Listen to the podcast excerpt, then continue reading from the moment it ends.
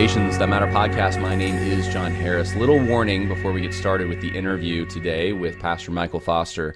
Um, for some of you, uh, depending on the rules of your household and how you want to raise your kids and everything, you may not want, if you have young kids, them to hear uh, some of the things we're going to talk about. We are talking about masculinity, and some things get mentioned in passing in this interview uh, that I know some parents would not appreciate their kids hearing at younger ages. So uh, just wanted to, to put that out there uh, so no one's surprised when certain things get mentioned later on in the podcast. Um, I hope this is helpful to you. It may raise more questions than it answers, but hopefully um, it starts to answer some things that questions that I know I've had and maybe some of you have had as well. So without further ado, here's Michael Foster, pastor of the East River Church in uh, is that in Cincinnati as well? Batavia, Ohio. Okay. And then also podcaster. Uh, it's good to be a man is the project that Michael Foster is working on. You can go to it's good to be a man uh, and there's a lot of blogs there, podcasts, um, recommended books, all sorts of things. You can support uh, his ministry to men. Um, you describe yourself, Michael, as kind of being a missionary to men. So, uh, first question um, do men need a missionary? And then what inspired you kind of to uh, take that role? So my friend George Bruno, who's uh, a pretty well-known YouTuber, uh, told me I was a missionary to men. And he kept he kept saying over and over again, and I thought it was kind of funny, so I stuck it in my Twitter bio. Uh, so, uh, look, I'm a missionary to whoever God sends my way. Right, that's who we preach the gospel to. But in the times we live in, there is a concentrated attack on manhood. Just like if you were in the third century, you're going to be fighting over the deity of Christ in the Trinity more than, say, other doctrines. Not because other doctrines don't matter, but because that's the point of conflict. That's where the enemy is focusing his attacks. And one of those areas right now that we see the enemy really going after is uh, anthropology and in particular uh, masculinity so men need an advocate uh, for uh, to tell them it's good to be a man that's the whole purpose of the name was not be a good man which is something you need to be as well but actual your masculine nature is a gift from God. It's part of God's design, just as a feminine nature is if you are, in fact, a biological female. So it's good to be a woman, but you hear people saying that everywhere they might be rejecting a biblical definition of femininity, but uh, femininity and womanhood isn't directly under attack in the same way that masculinity is. So I wanted to produce content and uh, just things that media that would uh, encourage men to uh, live out their God ordained sex. Okay, you said something at the end there. I want to um, focus on a little bit. Um, God ordained sex, because this is, I. It seems like the crux of the issue. I, I uh, for background here, I posted, reposted something of yours the other day, and that's really what I've known you from. Honestly, social media. That's that's the interaction that I've seen of yours is when you post something on social media like hey men are this way and then you have like a bunch of people saying no they're not how can you say that what bible verse do you have and uh I had posted something of yours, I think, on um uh was, I don't know, men how men banter. Yeah. how men banter. Yeah. And I was like, oh, this is so true. Um and then someone uh, you know there there was someone who kind of took a little bit of an issue with that and i thought you know i see this everywhere you, you say like men are this way it's an obvious truth in my mind that yeah that that is how men behave and then it's like you know where where's your biblical justification for this so here's what i want to ask you um how do you from from scripture and then if it's if it's not from scripture i guess explained from natural revelation where you find this but where, where do you find the telos if you would of what a man looks like and uh, the, the form? First things first um, when the Westminster Assembly was completing the Westminster Standards, the Confession, the Shorter Catechism, Larger Catechism, the form of Presbyterian government, which they didn't end up accepting, Directory of Worship, they actually didn't back up almost anything in there with verses. And they were uh, required to, I believe, by par- Parliament to put verses in there for proof text. And that's because that's not how men thought back then. They didn't think of like chapter in verse. They didn't have that mentality. uh, it was like, well, look, this doesn't hang on one verse. This hangs on the analogy of faith, the whole of Scripture. And we have this mentality now that to prove everything, you basically have to find a verse that explicitly states it. it doesn't matter what your actual experience is. You know, with these some some of these people, you're like, do you need a verse that the sky is blue? I mean, um, I don't need a verse to prove everything. I do what divine revelation does. The particular purpose of divine revelation is to explain the way of redemption right? We know you can't know the way of redemption uh, from natural revelation. That's one thing that natural revelation doesn't do. It brings you under judgment, brings you under conviction, reveals some things about the divine nature of God. A lot can be deduced. And uh, so natural revelation is, t- teaches us all sorts of things. And even in the Westminster Confession, they talk about the light of nature. Um, but our problem is that we live in a time that doesn't understand the principle of good and necessary consequences. So when you look at, like, for example, when you look at something like uh, the Trinity, there is not really a, a one verse that spells out the the core doctrine of the Trinity. It's more that you look at the whole of Scripture, that there is one God, that that one God exists in three uh, co-equal persons uh, uh, forever and ever uh, that we're able to come up with that doctrine. We see it across the whole of Scripture. And so, through good and necessary consequences, through logical consequence, we're able to say this is a cardinal doctrine. Masculinity is very, very similar. Um, it's it's weird that you have to prove something so natural, right? Um, it's weird that we have to teach men how to be men when they're in their 20s. I always point out to people we don't teach cats how to be cats or dogs how to be dogs uh, th- there's a, a, implicit nature in cats and dogs and people and things, right? And that nature uh, should develop as as one grows. But there's been such an attack on uh, sexuality, sex being biological sex, that uh, that there's been such an attack that people are so confused. They already question, like, well, how do I know uh, how a man's different from a woman? That is such a dumb question. Why, why are we acting like these are reasonable things to say? Because uh, we have different hormones and our bodies are shaped different. And when uh, when a little girl screams, right? My neighbor heard. I, I just moved into a farm. My neighbor heard my daughter scream. He was like up, like looking, because this is a little girl screaming happy but he hadn't heard that in a long time. He's like, oh, I was, I was ready to go jump in a pool or, you know, men run towards danger. They have, right. Men like the fight. We like, we look at history and experience and we see things that men do uh, on in a general sense that women don't do and things that women do in a general sense that men don't do. And what we're supposed to act like that's not real? That doesn't exist? Like there isn't a uh, a truth that is across cultures and across times? And so first thing with a lot of this you say hey the way you read the bible is wrong. Um, the way you use logic if we can say you use logic is wrong.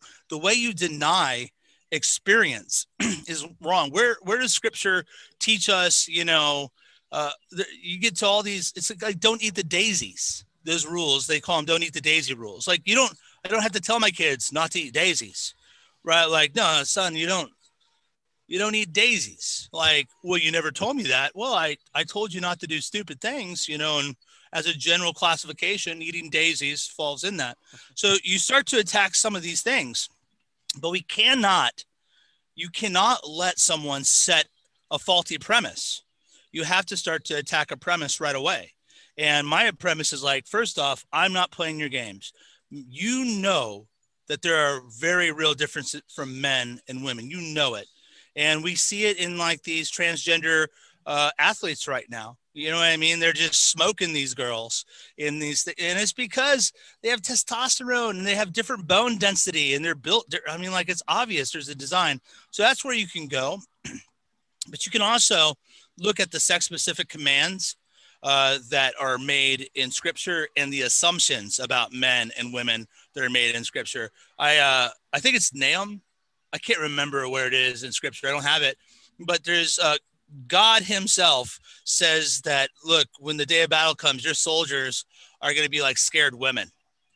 right? They're going to shake like women. What was God a misogynist? No, you're a her- you're not a heretic, but you're in error if you if you think that's something wrong. Like men, uh, we get scared in battle, but not in the same way that women do, right? And and that's assumed right there in Scripture that women aren't uh, don't react the best in combat positions. You know, um, they have they're totally different. So you can see these these teachings throughout scripture. And what a lot of times happens when we get into these dialogues is someone wants that one verse. And when you start to show them the narrative or the points through, spread throughout scripture that build the argument the good and necessary consequence argument uh, they just shut down because they've been taught to come to the scripture in an atomistic way and to uh, a misapplication of sola uh, scriptura, which sola scriptura says scripture is the final and highest authority. Not that it's the only authority, but other authorities are um, interpreted or understood through it. So natural revelation is an absolute necessary part of knowing truth. Uh, in particular, truth that relates to nature, hence its name. Yeah, well, that, that was very good, and I mean that's what I've suspected. The I don't know if the if you want to call it the dividing line, but the, the, the disagreement that I see so often play itself out on social media over this. Uh, that there's sort of this under, underlying assumption of a creative norm for being masculine and being feminine, and that it you you see glimpses of it throughout Scripture with, like you said, the different duties um, and descriptions uh, that are attributed to different uh, genders. Uh, the verse that you were thinking of is Nahum three thirteen, which says um, Behold, your people are women in your midst. The gates of your land are open wide to your enemies. Fire consumes your gate bars. I think that's the NASB. Yeah, that's one of them. There's another one too. But the idea is your people are like eh, are women in your midst. They're scared right. because the judgment's coming down. It's so so wrathful, you know, so fiery, so intense that now your women, instead of being the, uh, the your men being bold, they're reduced to women. So they're calling them. He's God's calling them sissies right, right in a, nut, a, nutshell. And if we said that nowadays nowadays um, we would it, it, would it would be uh, proof of latent misogyny or well your twitter pr- is proof of that. You, you do say that nowadays. Oh yeah. And, and I, I, those things are hilarious. And people will say oh well you're just using inflammatory rhetoric. And i'm like no no no no. I am literally saying uh, the sky is blue, the cow goes moo sort of stuff. That is all I'm saying. And you have bought into the lies that were told to you in academia and the lies that were sold to you through media, and you think these things are offensive. There is nothing offensive. These things are stupid. This whole conversation, we live in a dumb time, a post truth, uh, postmodern, ignorant time where we can't say things that scripture says repeatedly yeah. you know, over and over again. Look at some of the like women gossip more than men, right? And if a man gossips, he's effeminate because it's not a masculine trait. Oh, how do you know that? Well, when Paul is uh, rebuking or correcting or exhorting men, the issue of gossip doesn't really come up. Obviously, it applies in the general, but when he's t- saying, like, here's the sort of women we want to trade up your young women, or the sort of women we want to be on the rolls, uh, he immediately points out that they can't be gossips, right? He also says they can't be given the wine. He says the same thing about men. But as he uh, as he describes them, you see that there's these sin tendencies that are more uh, prevalent in women uh, and less prevalent in men, and vice versa, right? And there's right. a reason us fathers have to be told not exas- to exasperate our children is because fathers can be you know th- throughout the ages we can't judge everything by our modern moment here but throughout the ages fathers have been the ones that crack the whip that that drive it hard and sometimes their teasing and poking can become in- intense discouragement. And that's why those people when they saw me talking about teasing uh, were like oh no my dad was terrible and he did all these things. Well have you considered maybe I'm not talking about your dad uh, like diminishing you in such a terrible way. Like, could there isn't there a spectrum here? Isn't there some more categories? Or you know, our culture is hilarious. It's spectrum when it should be black and white, and black and white when That's it should right. be spectrum. I've often thought that. Um, there's so I want to talk to you a little bit about the White Knight. Uh, uh, I don't know what you archetype. You, you talk about a little bit on your blog. Uh, I don't know. Did you write those blog pieces? And I noticed that there's some titles uh, on your blog about being I a think, white knight. I, I, think Bnonn wrote a lot of those, okay. uh, but usually they come out of long conversations we have. Um, and it's certainly something that we we just finished. I'm half a chapter away from finishing our book called "It's Good to Be a Man." That's oh. on a lot of the topics that Canon is publishing. Um, can you, can you uh, pre-order uh, that yet, or? No, I don't okay. know. Like they're they're in the editing phase. Let's see if what we can get past them. You know, Bros so, before Hose makes a uh, an appearance in that book. I don't I don't think that one's going to make it.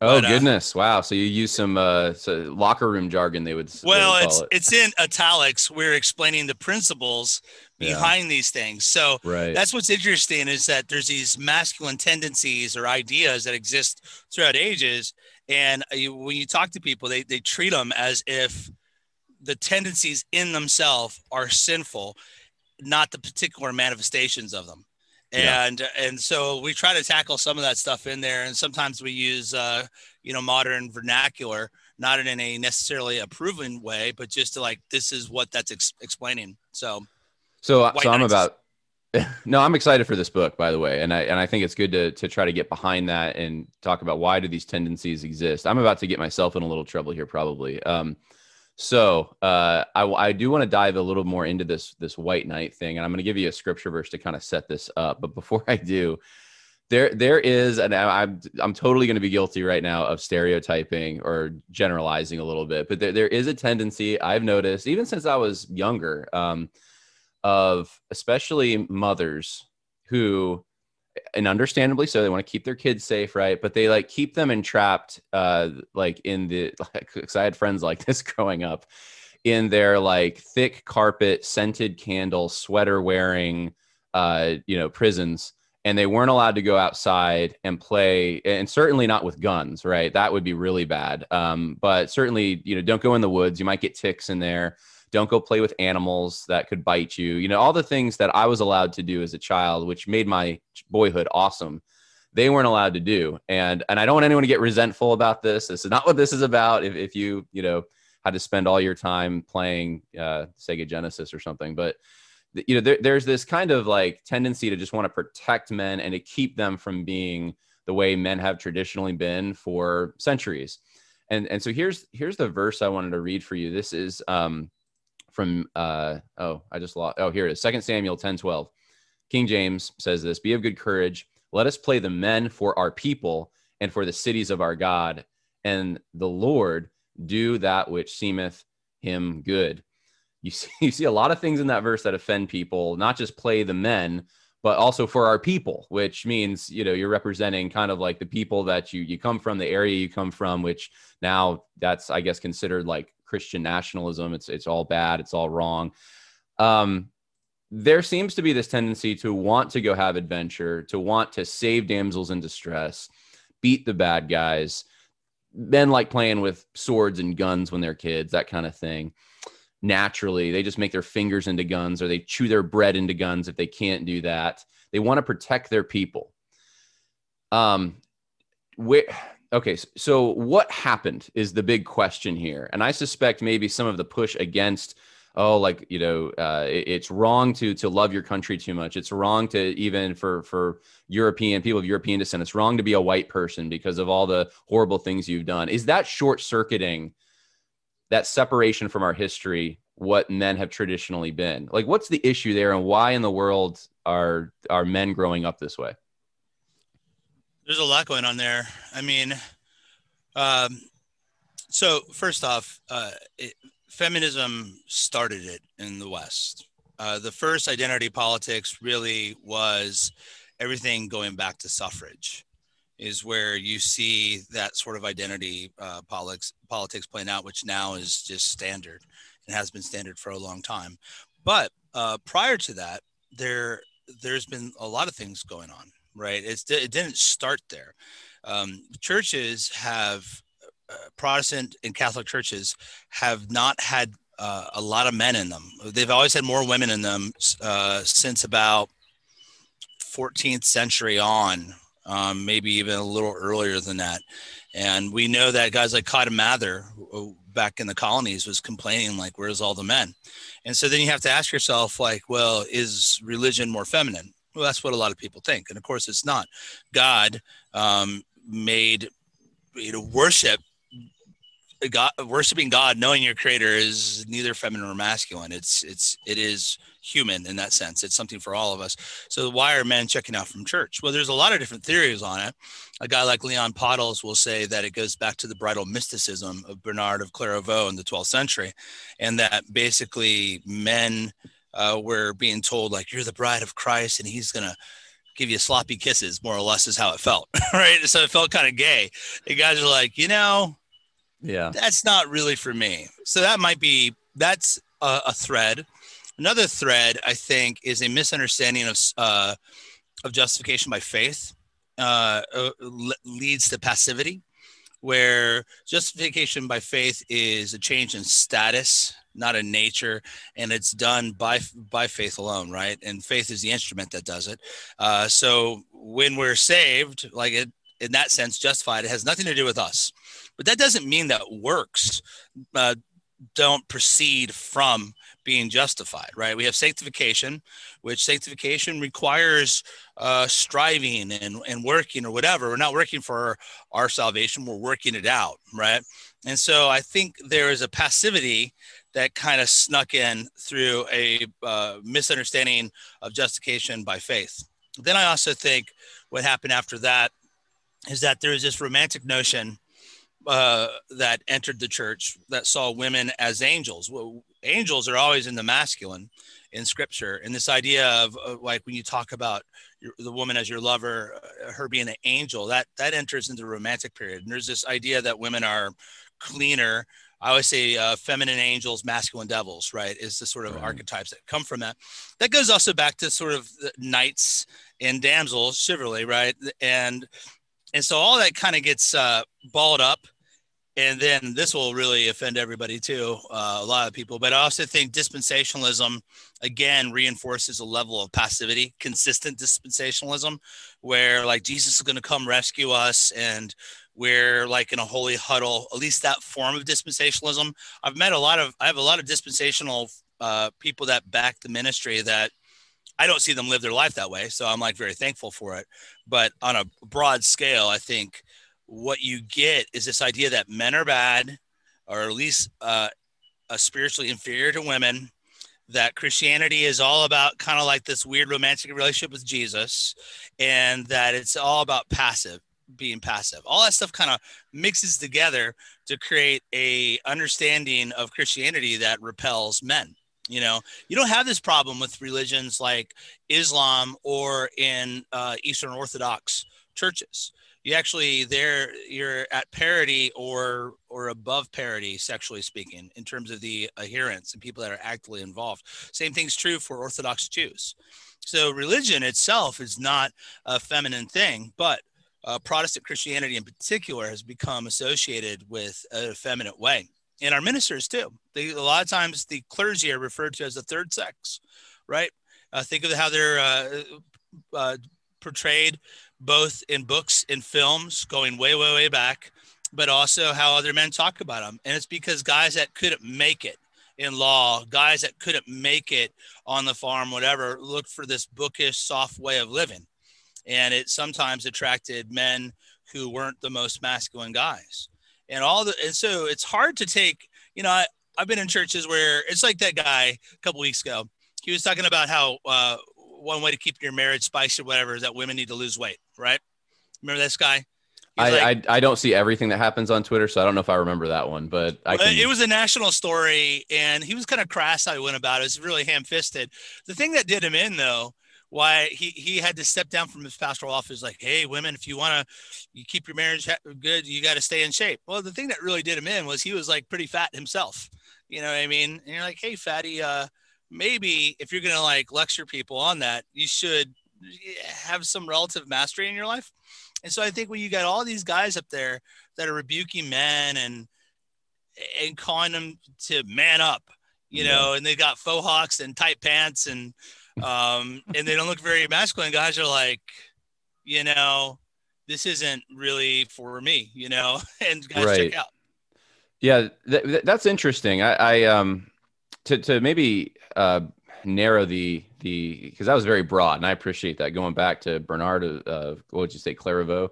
Uh, um, you went back to the Middle Ages to uh, kind of answer that. What about just between like the World War II generation and now, where you know uh, my dad's generation, right? Even like um, th- they were watching John Wayne movies when they were growing up. They liked that kind of stuff. They wore cowboy hats and rode their bikes down the street, and like that that seems to be gone. Um, and yeah, that's just and it, within a couple years. That's not like a long period of time there.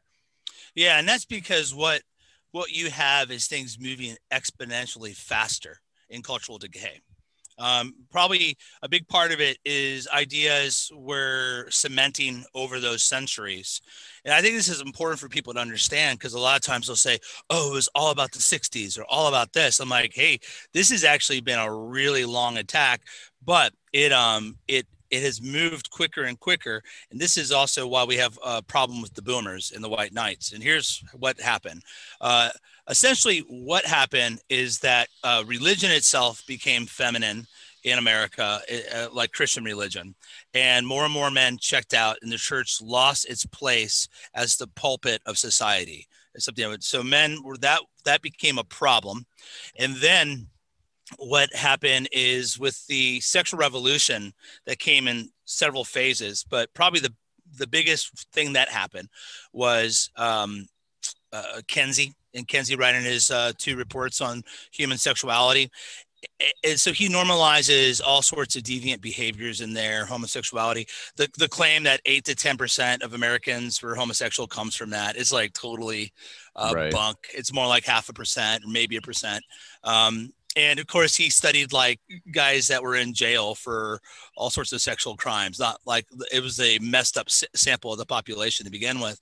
But that stuff starts to work it, it works its way into government stuff right? How are we going to do education whatever.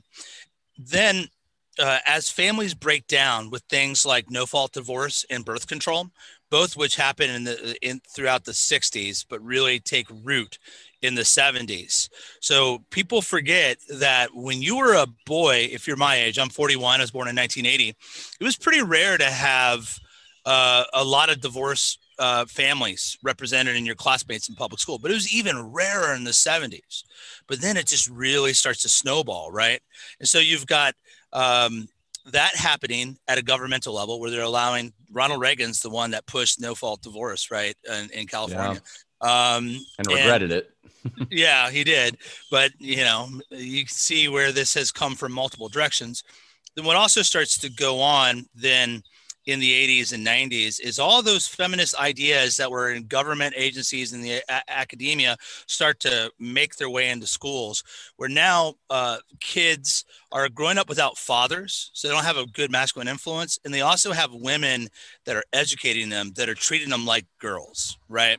Like little boys yeah. are wiggly. That doesn't mean they have adhd it means they're little boys. They're wiggly. So we start drugging the boys when they're young to keep them you know, calm because we homeschool and my sons are a little bit of a fight, but my little girls are like, Hey daddy, can I learn math today? And I'm like, what in the world? You know, where my kids are like, I've done my math. Did you show your work? No, I didn't show my work, you haven't done it. That. But my girls are like wanting me to teach them all sorts of things because they, they start out differently. They all average out pretty close to the same over years. But in the beginning, girls are much easier to manage. So we start managing boys like they're girls. And then every point of validation in a man's life is pretty much feminine validation. Female teachers, broken home, staying with mom. The uh, dad doesn't have as much influence. Dad's backed out for whatever reason. There's multiple reasons. And so from the 80s on, these guys are growing up where to be a man, you have to be validated by a woman a woman has to validate your manhood. And that's not how manhood works. Manhood is both uh, caught and taught. So it's caught from dad, but it's also taught from dad. And throughout most most of history, you had what were called rites of passage.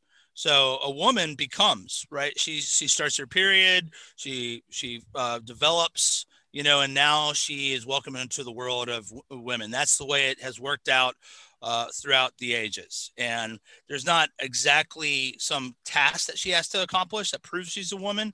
The things that she just, she's like a flower in that sense. Whereas a man has to kill a buffalo, he has to kill a wolf, he has to pass his bar mitzvah, right? A man has some sort of thing that happens. Build now, a house, yeah. Whatever. And so it used to be that you know when when he could pull up a table and sit with his dad and his uncles and play a game of cards right? There's a moment where he's welcome into the world of men through masculine validation. But that doesn't happen in a society where marriage is broken down and or where the man is um, is weak. And so what you have going on with the white knights, this is how this all goes back for centuries. What you have going on with the white knights are these are guys that uh, have defined their life uh, by uh, protecting a damsel in distress because what they're looking for is female validation even if the woman's not a damsel right? Like if we if we point out like this is a monstrous feminist horrible you know kind of prostitute like chick and we're calling them out or this is a woman that is ignoring the commands of scripture um and that you uh you know she's teaching and we like say that's wrong they're like oh you're so terrible and they attack you. And like hey this this is someone that should be rebuked and corrected you right. know but they can't see that they can't all they see is a woman and they think if i if i show up as a man i'm coming to rescue her and therefore now i know i'm a man because i'm validated by this woman that's an interesting thought because I've often wondered. Okay, you know, even with because uh, they are related, even with like the current controversy over critical race theory, I thought like, why is it that you know it's like a, an event happens like a shooting or something like that and immediately you, you know heartstrings are pulled and there's not a critical analysis given to it um, and we're just so swayed emotionally that this must be you know some kind of a narrative um, and and so it, it just a uh, uh, it, it, almost seems that way like what you're saying resonates with me like it, some men are trying to like show that this empathy that that women often have women this maternal nature to comfort and to console and how men are trying to kind of like play into that somehow to say like well i'm just like that. I have empathy too even if the facts are all wrong and they don't support you know the quote unquote empathy you're trying to show. Um so yeah interesting thought. Um what that's why you-, you see guys on twitter say she's not going to sleep with you bro. That's why guys see that because you see that happen in like the kind of non-christian uh, Twitter world, and and then there's this forum on Reddit that I sometimes point people to. If you really, it's it's pretty rough. But if you want to see what women think about nice guys that suck up, um, they don't they don't like them. They're useful tools. But there's a I, I think it's called nice guys on Reddit. You'll see these guys they'll flatter this flatter these women in hopes that they'll enter into a relationship with them or they'll get something. And then these uh, women will eventually hey uh, it's been nice thank you but i'm not really interested. And then the guy will lash back. He'll be so angry. And when, when i see it with white knights i see angry men mm-hmm. right I, I know that when they don't get the when the when this actually when they realize that this is not a good strategy for being a man they get very angry and they lash out and so it's helpful to look at those things and realize what's going on with these sort of nice guys uh, and white knight sort of archetypes that we're dealing with all the time right now. So, one thought. Yeah, no, that's a, that's interesting. Uh, do you think um, another observation uh, that, that a lot of you know whatever masculine pursuits that people uh, men would have growing up as boys has been pushed to this kind of abstract world because of video games and media, where you can't have a gun. I mean, I know like in, in New York State, where upstate New York, where I was raised, like when I was like 12, it was against the law to sell realistic looking, like, you know, like cowboy guns or police guns. And, um, and, it, and they just got eliminated. It used to be like whole aisles full of like weapons, you know, for boys to play with. They're gone now. In California now, I think they're combining. You can't have like a men's toy section and a woman's toy section, but you can buy these games where you go and you completely annihilate a village in a, the most violent way possible, and men will play this. And um, and I'm wondering, you know, pornography certainly I think would factor into this as well. Like you, men sort of have whatever kind of like masculine things they wanted to do have been pushed into this fake fantasy world where they it's not the real world and they they're not real men, but they I don't know. Like, is there something to that that's like crippling our society? Yeah. So the the easiest way to view it is productivity, right? So porn is sex without productivity. It doesn't tighten the relationship. It doesn't lead to children. It it actually does the opposite. So you want to talk about the most sterilized, um, there's no fluids involved. It's clean. There's no smells involved. Uh, it's all imagined. There's no work involved for pornography, right? Like, uh, are you a married man? I can't remember. I am. Yes. Yeah. So, um, like, sex starts in the morning, even if you have it in the evening, right? It starts with like flirting with your wife and talking to her and being on on top of things in your household. All those things. Uh, sex ends up being this like consequence of it's weird. The more you want it, the less you'll get it. The more you take care of life, the more it'll set up. Yeah, doing, doing the dishes is better than a pickup line, right? I don't know about doing the dishes, but like mowing the lawn's better than a pickup line. That's for certain. well, um, uh, I'm gonna have to justify myself now. You know. Anyway. Yeah. Well, anyway, I, we have an article called "Who Does the Dishes." You should read that goes through why that's the, why that trope is interesting. But let me stick to this point. My point is that um, same way with video games. The problem with video games isn't that they're not masculine. They are super masculine. Like video games is about as masculine of a thing as you get. Uh, you have to master skills to exercise dominion. In the most popular video games, tend to involve a gang or tribe of men that work together. That's right. Right. That and so that's that's why men are drawn to them and and that's why even if people say well there's female gamers well on twitch half naked half the time. Um, i'm not saying that there aren't female gamers but even if you look at the games female gamers play or why they play them uh, is very different.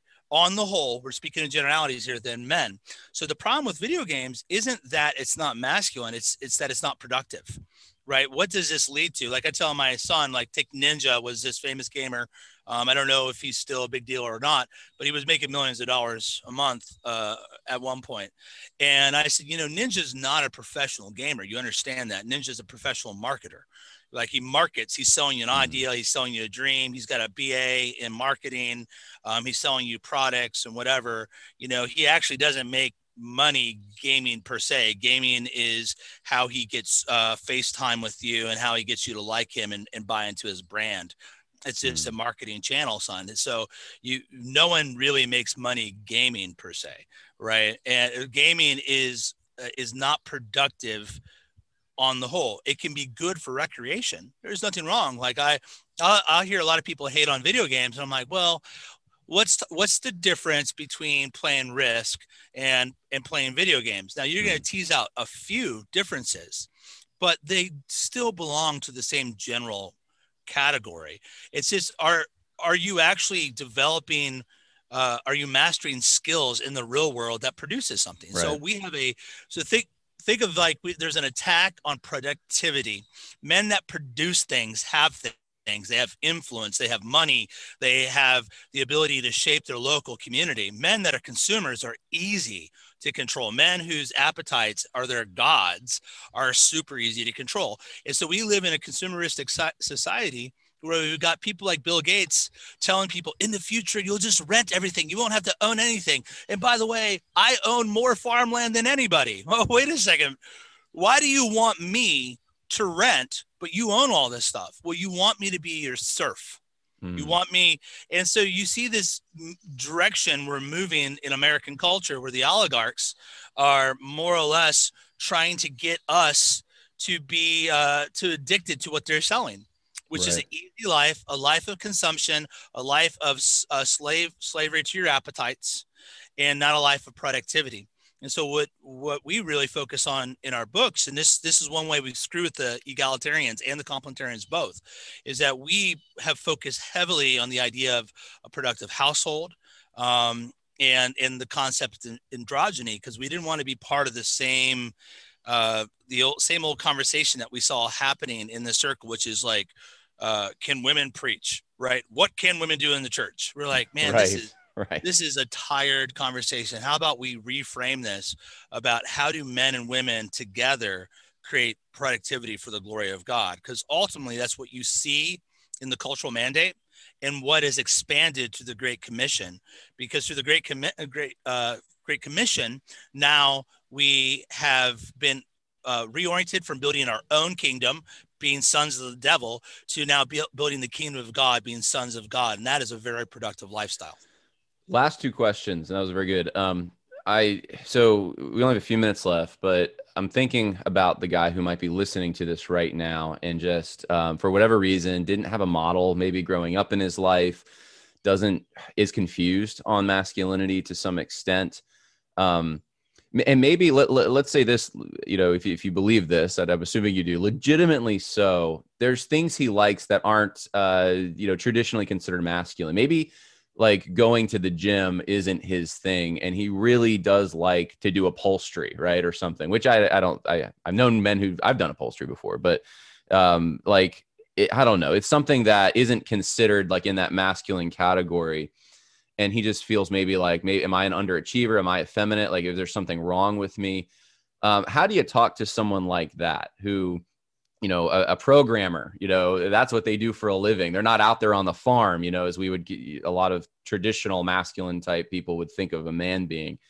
Uh, how do you encourage that person to be a man in the in the job he has the world he he's living um, and uh, yeah so so i guess that's it. Yeah what what do you say to a guy like that? Well programming's super masculine and almost all men are in it right? Because right. bringing order from chaos and even when you write code the code is productive and it keeps on producing if you do good code down the line. And so men always uh, it's interesting when you look at the cultural mandate or creation mandate whatever you want to call it is that god plants the first garden and so it's this prototypical garden. And then he says, hey, now rule and reign in the world. Uh, and I agree with a lot of the biblical theologians that see that prototypical garden as something that Adam was supposed to expand into the world.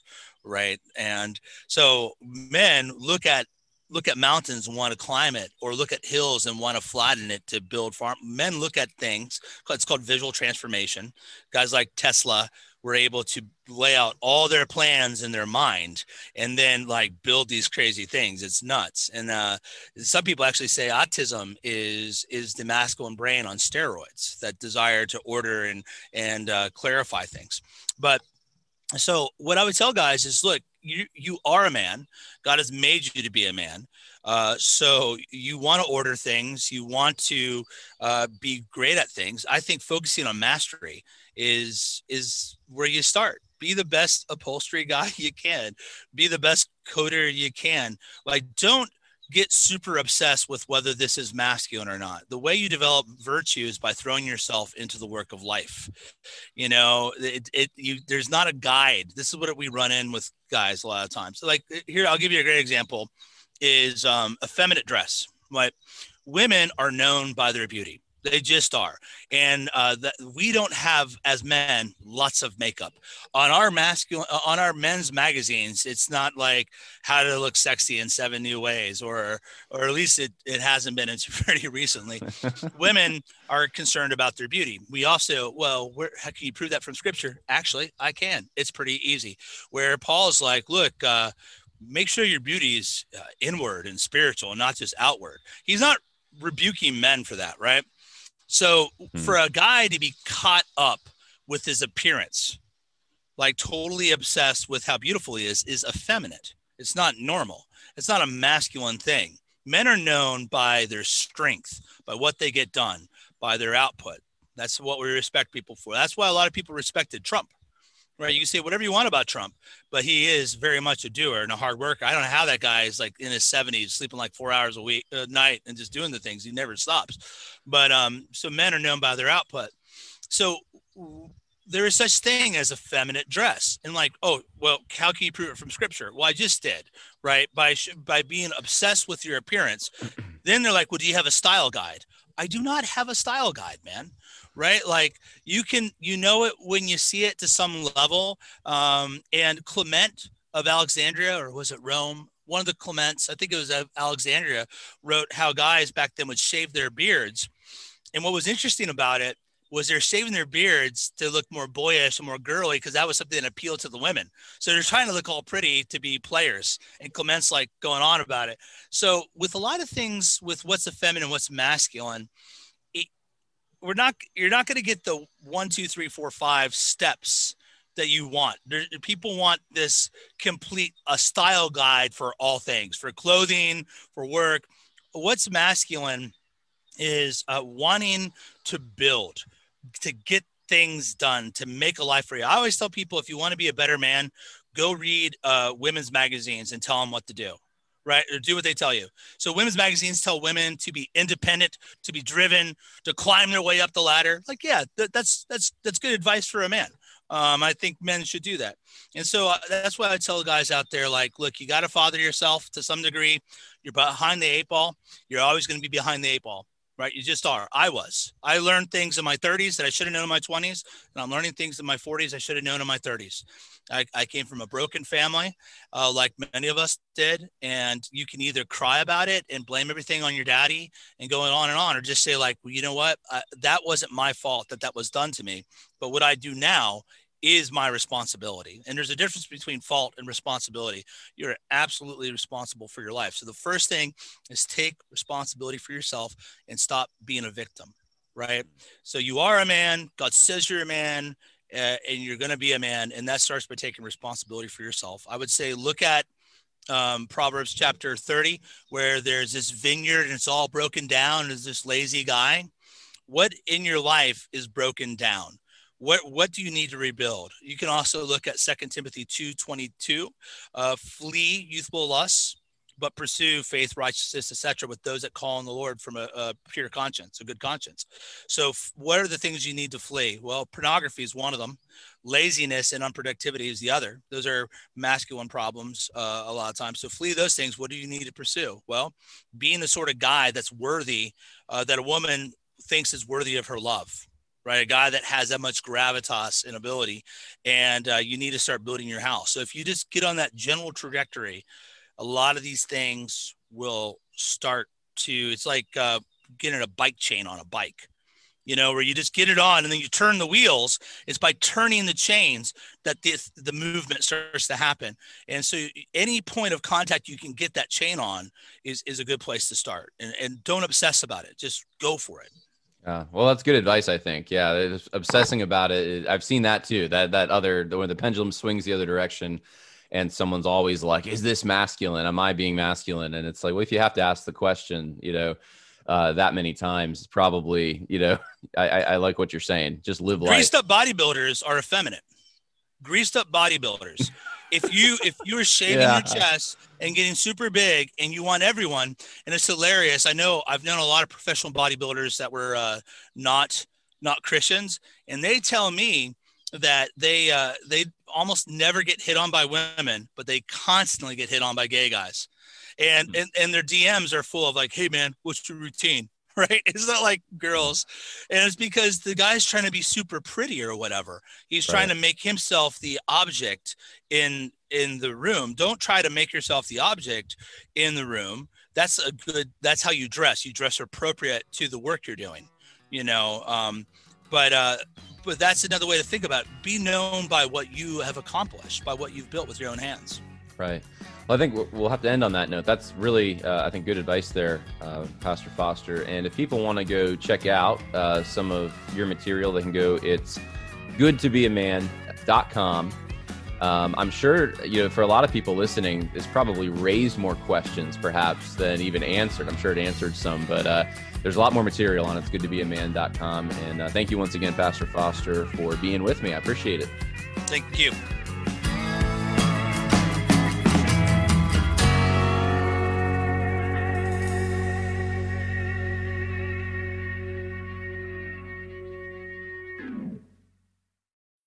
When you need mealtime inspiration, it's worth shopping Kroger, where you'll find over 30,000 mouthwatering choices that excite your inner foodie. And no matter what tasty choice you make, you'll enjoy our everyday low prices, plus extra ways to save, like digital coupons worth over $600 each week. You can also save up to $1 off per gallon at the pump with fuel points. More savings and more inspiring flavors make shopping Kroger worth it every time. Kroger, fresh for everyone. Fuel restrictions apply.